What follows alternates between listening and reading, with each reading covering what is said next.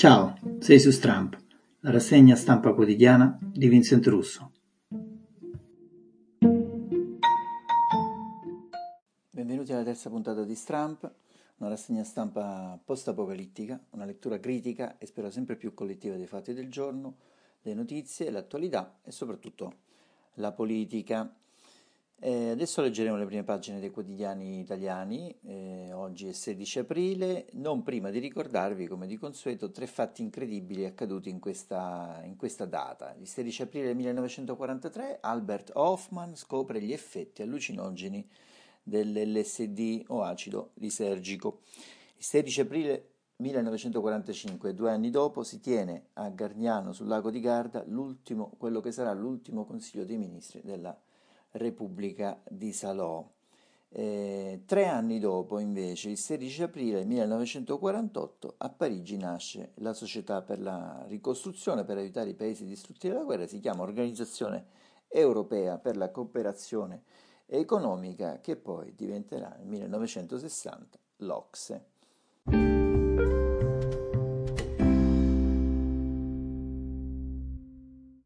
Iniziamo subito con Avvenire, che titola tutta pagina e blocchi di ripartenza. Primi criteri per la fase due, Lombardia dal quattro maggio, segnali trasversali sui prestiti U E, Conte si voterà, eh, sospesi per il duemilaventi i debiti dei paesi poveri, con il decreto flussi si possono regolarizzare gli stranieri. E nell'occhiello leggiamo Forza Italia si schiera con il P D e il Premier apre sul salvastati. Eh, non netto di Lega e Fratelli d'Italia, Trump taglia il sostegno all'O M S e filo cinese. Il Corriere della Sera titola invece La Lombardia vuole ripartire. La richiesta della regione, eh, la produzione ricominci il quattro maggio. Lo stupore del governo, Salvini, la gente non ne può più. Eh, il Viminale, ispezioni in sessantacinquemila aziende che hanno già aperto senza il permesso. Questo lo vedremo anche sugli altri giornali, lo dicevamo anche ieri l'altro, quaranta eh, inchieste sulla casa di riposo, altro tema, eh, distanza, dispositivi, digitalizzazione e diagnosi, ecco le quattro D nel piano della Lombardia che chiede di ripartire il quattro maggio, Salvini bene, la gente non ne può più, ma il governo presto per parlarne. Intanto calano i contagi, si allarga a macchia d'olio l'inchiesta della magistratura nelle case per anziani. Sempre sul Corriere della Sera vi segnalo due articoli richiamati in prima. E intanto c'è una bellissima vignetta di Giannelli con Johnson con la bombetta, eh, quarantena per il guarito egregio, egregio nel puro senso etimologico, fuori dal gregge. E due articoli in prima, richiamati in prima negli ospedali, perché ci sono pochi, azienti, pochi pazienti di colore, si chiede Giuseppe Remuzzi, me l'hanno chiesto in tanti, domande dettate dal buonsenso, fatte da persone attente e con un certo spirito critico, perché sono così pochi pazienti di colore al pronto soccorso. E Massimo Gramellini fa ironia sulla uh, commissione istituita dal Ministero dell'Istruzione per la riapertura delle, scu- delle scuole, eh, dice esco a fare una commissione, mentre altrove riaprono le scuole, in Italia si apre una commissione per la riapertura delle scuole. Non credo che gli ideatori di tale squisitezza ne abbiano bisogno, ma mi azzardo ugualmente a dare loro alcuni suggerimenti. Insomma. Passiamo al dubbio, che fa un titolo tutto politico sulla questione del M E S, naturalmente, e riferendo proprio le parole di Conte a tutta pagina, M E S, errore di vedersi ora, in occhiello clima sempre teso nella maggioranza, poi il Premier getta acqua sul fuoco, polemiche astruse, tregua armata tra P D e cinque Stelle, fibrilla pure il centrodestra, Salvini... Eh, le parole di Salvini, c'è una grande alleanza Prodi, Berlusconi e i giornaloni. Sempre sul dubbio c'è un'intervista all'amministratore delegato del laboratorio di ricerca Irbim di Pomezia che dice a settembre sapremo come funziona il nostro vaccino studiato tra noi e Oxford. Passiamo ora al Fatto Quotidiano, il giornale diretto da Marco Travaglio. Il suo Il titolo del suo editoriale è Il silenzio è d'oro e invita alcuni politici in questo momento delicato a, a praticare il silenzio, appunto. Il titolo a prima pagina su sfondo blu è La fase due in Lombardia, duecentotrentacinque morti, P M e tamponi, stop e aziende aperte. Insomma, dice che questa fa capire che la fase due è un po' lontana, con tutti ancora questi morti, le inchieste in corso eh, e le aziende che invece di stare chiuse sono aperte. E ancora dal Fatto Quotidiano, Fontana con la finanza in casa chiede di riaprire, ma da domani esami bloccati. Lo Palco, troppe fabbriche in deroga, la regione mette a rischio il resto d'Italia. Sempre dal Fatto leggiamo una cosa davvero simpatica, post-apocalittica, eh, borsa nera dei bar segreti, eh, pure M E S e manicure, la setta dei cappuccini proibiti che aggira i divieti, eh, barili di caffeina riversati nelle fogne, stragi di San Valentino di Pasquetta per una partita di chicchi di caffè, tipacci con leghette ai piedi pronti ad accoltellarsi per un cappuccino in tazza grande. Non sarà il proibizionismo degli anni ruggenti, ma quest'aria da commedia americana crea paradossi degni di Billy Wilder. Lorenzo Giarrelli. Sempre dal Fatto Quotidiano, due interviste, parla la compagna di Julian Assange, la compagna Stella. Assange, il padre dei miei figli, rischia due volte la morte. C'è un articolo all'interno di Maurizio, a pagina ventuno. Dacia Maraini dice: leggiamo Mann, i potenti lasciano morire i poveretti, di Silvia Donchia. Andiamo al Foglio, che titola tutta pagina con un articolo di Giulio Meotti.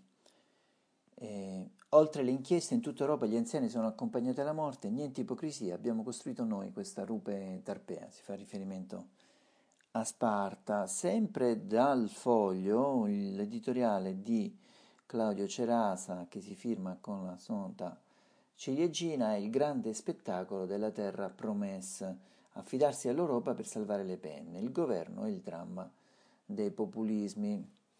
E c'è anche un richiamo sulla pandemia isterica di Trump, eh, impaurito, ora se la prende con la M S, che dice filo cinese, eh, c'è un virgolet- una parentesi in cui danno ragione a Trump, e eh, ha ragione. Il Giornale titola tutta pagina: si avvicina la fase due, il piano per riaprire, però tra parentesi scrive è quello per chiudere il governo. La Lombardia tornare alla normalità dal quattro maggio, la task force studia riaperture a zona e in maggioranza volano gli stracci. Come vedete, due letture molto diverse.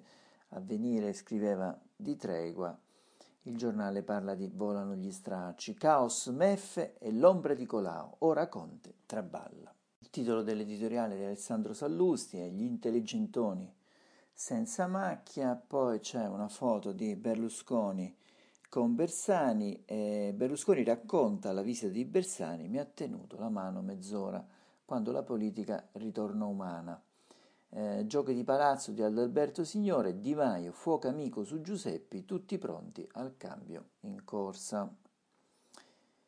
Blitz della Guardia di Finanza in Regione Lombardia, in Rai vietato parlare dei morti in ospizio nelle regioni rosse. Sempre sul Giornale si riflette sul futuro degli anziani, sul loro destino.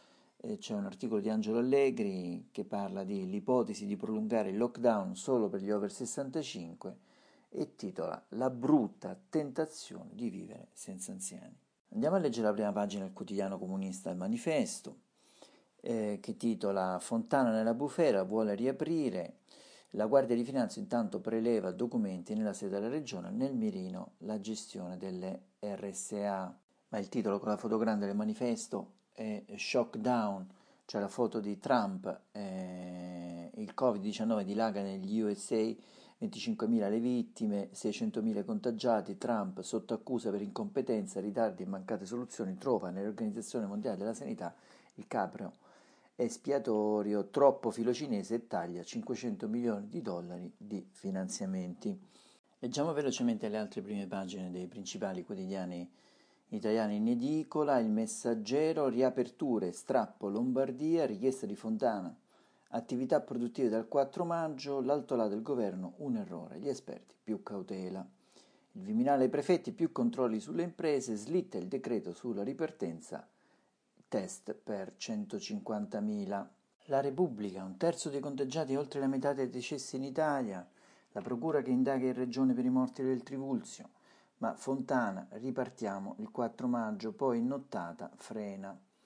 Titola tutta pagina è la sbandata lombarda. Sala, il governatore passa dal terrore a liberi tutti Palazzo Chigi, un errore.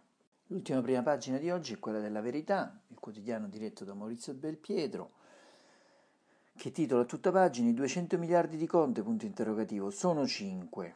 Frena l'avanzata del covid diciannove e respira anche la Lombardia. C'è una lettura un po', un po' inversa rispetto agli altri giornali. E scrive ancora nel, nell'occhiello la Verità: le risorse poderose per le imprese si rivelano un clamoroso bluff, l'esecutivo mette uno virgola sette miliardi, peraltro gli stessi già stanziati nel Cura Italia, e il mediocredito li triplica. Risultato: ci sono fondi per trecentocinquantamila aziende anziché per nove milioni. Il Premier ha mentito. Il presidente della vigilanza I N P S: ancora ritardi, cassa integrazione solo a fine mese. La foto di primo piano eh, si riferisce alle prime mosse di Colao, esautora un ministro o chiede lo scudo penale. All'interno ne scrivono Capezzone e Darold. Il titolo del, dell'editoriale del direttore Maurizio Belpietro è: Caccia a Fontana, sognano un'altra Mani Pulite per fermare la Lega. Sempre dalla Verità, dalla prima pagina, leggiamo due richiami. Uno: non solo Trivulzio, la strage nascosta negli ospizi della Campania, con due articoli all'interno di China e di Meo. E Sarina Biraghi invece scrive: report nel mirino, la Rai dà colpa all'epidemia agli allevatori. E Francesco Borgonovo scrive: controlli nell'hotel dei migranti, su centoquaranta presenti, cento contagiati. Il caso a Verona: nei giorni scorsi andavano in giro per la città. A Torre Maura è rivolta degli stranieri che non vogliono rispettare l'isolamento.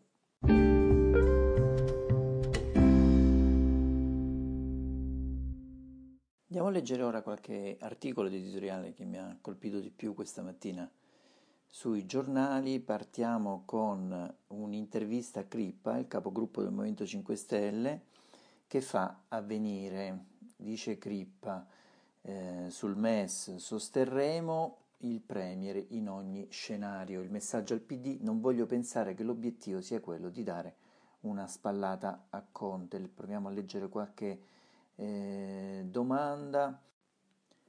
Sul M E S: per voi l'ultima parola ce l'ha Conte? L'ultima parola ovviamente spetterà al Parlamento. Il punto è che nel M E S senza condizionalità non esiste, senza contare che ha una capacità finanziaria a dir poco limitata. Oggi comunque ci troviamo in una fase in cui il dibattito politico in Europa sugli strumenti da utilizzare sta entrando nel vivo e bisogna vedere quali saranno gli sviluppi. Il Movimento cinque Stelle sosterrà il Presidente del Consiglio in tutti gli scenari che si dovessero creare. Alla fine vedremo quello che Conte riuscirà a portare a casa, ma siamo fiduciosi.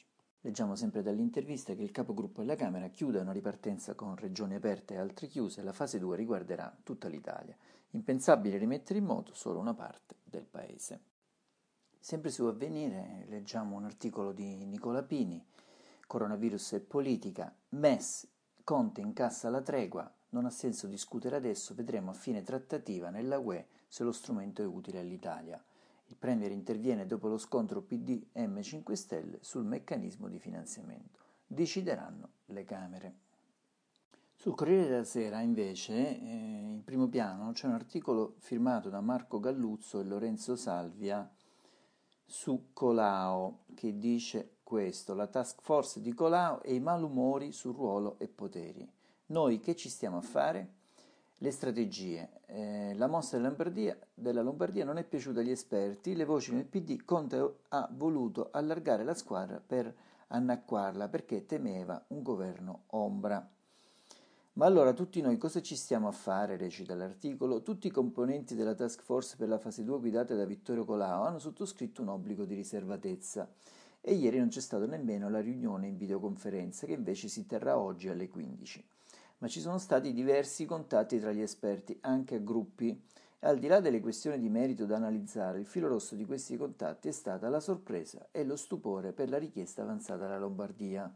A cosa serve un gruppo di esperti chiamato a dire la sua sui tempi e sui modi per la riapertura del paese? Si chiede in questo articolo sul Corriere della Sera Marco Galluzzo e Lorenzo Salvia. Maria Teresa Meli, sempre sul Corriere della Sera, intervista il capogruppo P D Marcucci. Quindi abbiamo visto su Avvenire l'intervista al capogruppo dei cinque Stelle. Corriere della Sera intervista il capogruppo dell'altro azionista di governo, il Partito Democratico, E dice Marcucci, sulla fase due siamo partiti in ritardo, con un no all'Europa noi saremo più deboli. Eh, P D contro il capo del governo? No, pragmatico. Leggiamo una domanda. È stata istituita una commissione per la fase due guidata da Vittorio Colao, una commissione con ben diciassette persone, non propriamente un organismo snello che possa prendere decisioni veloci. E Marcucci risponde, l'organismo che prenderà decisioni non sarà la commissione, dovrà essere inevitabilmente il governo, la politica non può abdicare. Quindi Marcucci rivendica il ruolo della politica sulle varie task force e commissioni che sono state create in questa emergenza. Vi volevo leggere sempre sul Corriere della Sera retroscena di Marco Galluzzo. In, il titolo di questo articolo è Il Premier non chiude al prestito sanitario ma vuole giocarsi tutto sul fondo da duecento miliardi. Alta tensione del governo sul salva stati, lo spread arriva a quota duecentoquaranta e la borsa perde il quattro virgola settantotto per cento. P D del Rio, prestiti senza interessi, va bene, i cinque Stelle ci strozzerà, alleatevi con Berlusconi, il Premier interviene per calmare i partiti, vedremo alla fine, non ha senso parlarne adesso. Corriere della Sera a Roma, intervista la sindaca della città Virginia Raggi, eh, Zingaretti annuncia la task force velocità, fase due la sindaca Raggi, nuovo piano trasporti e in città ripresa graduale. Vediamo il Fatto Quotidiano come legge questa partita tra governo, eh, i due componenti di governo P D, cinque Stelle e M E S. C'è un bellissimo articolo di Luca De Carolis e Vandamarra, i due giornalisti, uno sul fronte P D, l'altro sul fronte cinque Stelle, che firmano questo pezzo. È partita la caccia a Conte, ma sul M E S ottiene la tregua. Di Sera, Giuseppe Conte prova a spegnere l'incendio della maggioranza. Discutere ora delle condizionalità del M E S significa logorarsi in un dibattito astratto. Valuteremo poi se conviene all'Italia. E comunque l'ultima parola spetterà alle Camere. Di fatto il Presidente del Consiglio arretra rispetto al no diritto al fondo salva stati scandito venerdì scorso in diretta tivù. Sempre per quanto riguarda la politica c'è un altro articolo di Gianluca Roselli sempre sul Fatto Quotidiano che dice sul M E S Berlusconi molla Salvini e Meloni, fa sponda col P D e regala pacchi di pasta ai bisognosi di Portofino, dove tutti sanno si muore di fame. B. Eh, gioca di sponda coi Dem e a Portofino regala pacchi di pasta, strappo con Salvini e Meloni sia al meccanismo europeo per logorare l'avvocato. Gianni Letta telefona a Franceschini, articolo di Gianluca Roselli. Sempre sul Fatto, andiamo veloce, leggiamo che eh, apprendiamo che Luca Lotti è tornato in aula per l'ok al decreto legge olimpico. Sapete, lui è stato sottosegretario allo sport nel governo Renzi. Passiamo a un giornale più vicino a Forza Italia, il giornale appunto di Alessandro Sallusti, che titola in un articolo di Pasquale Napolitano sul M E S scontro P D cinque Stelle, Giuseppi cede, non decido io. Palazzo Chigi se ne lava le mani, l'ultima parola spetterà alle Camere, ma intanto il decreto aprile resta bloccato. Sempre dal giornale leggiamo eh, la mossa di Berlusconi spiazza il centrodestra e crea un nuovo fronte. È un retroscena di Anna Maria Greco che scrive dalla sinistra moderata, a, moder, dalla sinistra moderata applauso per l'apertura al M E S di Silvio Berlusconi, Enrico Letta posizione responsabile. Quindi delinea uno scenario in cui Berlusconi si fa europeista. Un asse Forza Italia e P D è visto anche da Riformista in un pezzo di Aldo Torchiaro titolato proprio lo scontro sul fondo salva stati, M E S Forza Italia fa asse con P D e Italia Viva, oggi all'Europarlamento il voto su una mozione unitaria per il sì al fondo, nel governo Conte ottiene la tregua tra gli alleati. Su Repubblica c'è un richiamo in prima anche di un'analisi di Massimo Giannini, la grande fuga è in avanti.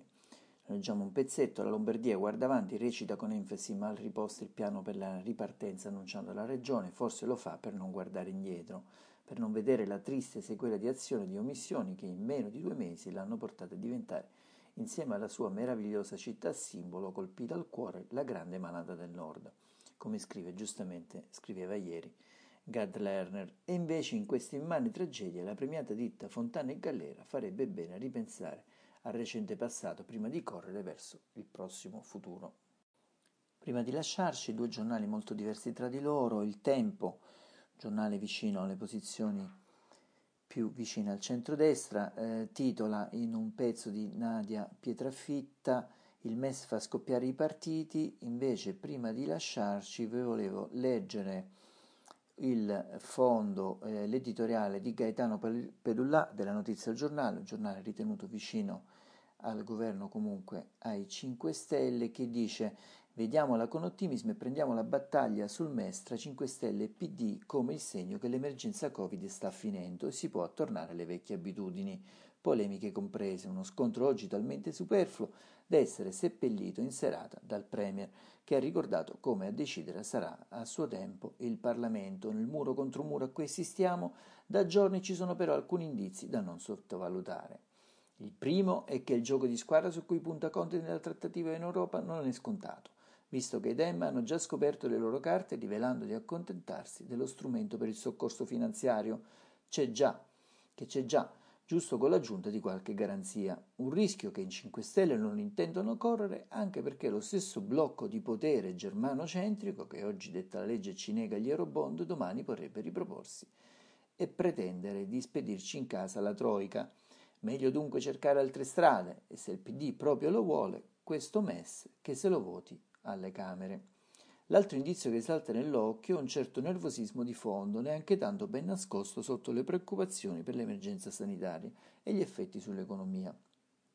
A bollire in pentola sono infatti le nomine pubbliche, ormai imminentissime, e qui balla il potere vero. M cinque Stelle e P D non hanno le stesse idee sugli obiettivi e i manager di alcuni tra i maggiori gruppi industriali del Paese, i cui amministratori posso, pesano più di diversi ministri e possono segnare per anni la crescita nazionale. Non è abbastanza per essere nervosi? Eh, finalissimo proprio, andiamo su Repubblica, eh, c'è un'intervista, vi segnaliamo un'intervista a Sala, la Lega in due giorni dal terrore a liberi tutti, più teste e meno slogan, quindi anche il sindaco di Milano contro la Lega.